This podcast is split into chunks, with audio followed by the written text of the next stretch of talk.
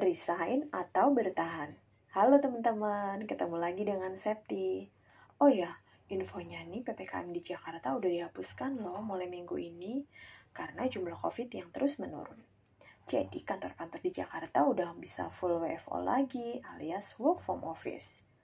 Gimana nih buat kalian yang selama ini lebih banyak WFH atau kerja di rumah?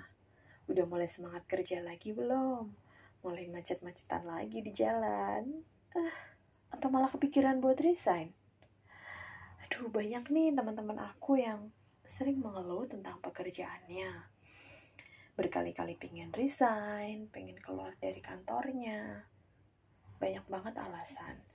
Macam-macam sih. Seperti karena lingkungannya toksik karena gajinya kecil dan lain sebagainya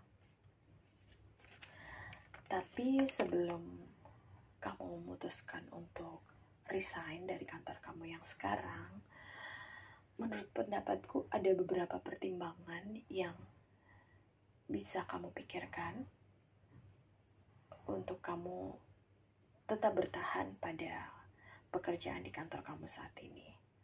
Yang pertama adalah jika kamu menyukai bidang pekerjaanmu.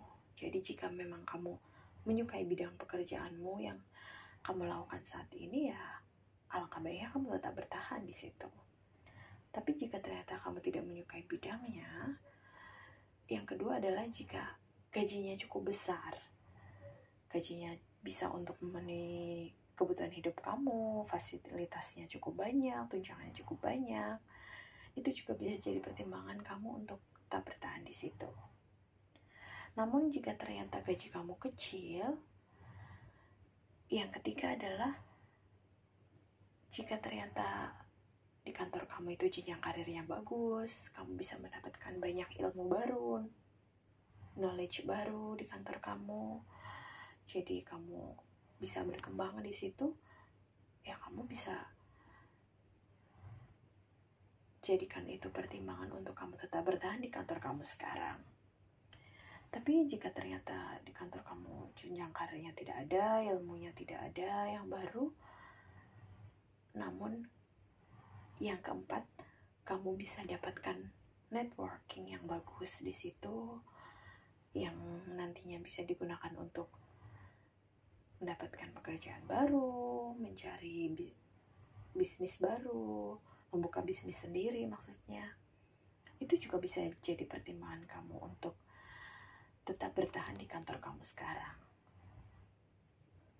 Namun jika dari semua hal di atas tidak ada yang masuk kriteria, jadi di kantor kamu sekarang kamu tidak cocok dengan bidang pekerjaannya, kamu tidak menyukainya, gaji kamu kecil, jenjang karirnya tidak ada, tidak dapat ilmu baru, networking bagus juga kamu tidak dapat maka alangkah baiknya jika kamu mulai mencari-cari pekerjaan baru. Karena tidak ada nilai plus yang bisa kamu dapatkan dari kantor kamu saat ini. Sayang sekali jika umur kamu dihabiskan untuk pekerjaan tersebut.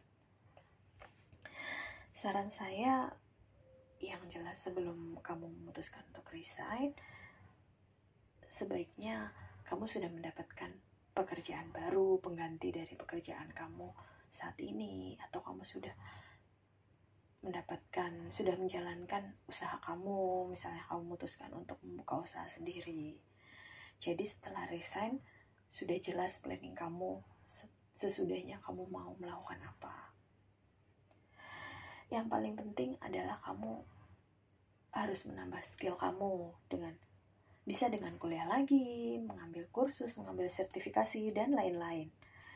Jadi kamu bisa meningkatkan kompetensi kamu untuk mendapatkan pekerjaan pekerjaan baru atau buka usaha sendiri. Itu aja dari aku hari ini. Jumpa lagi minggu depan. Bye bye.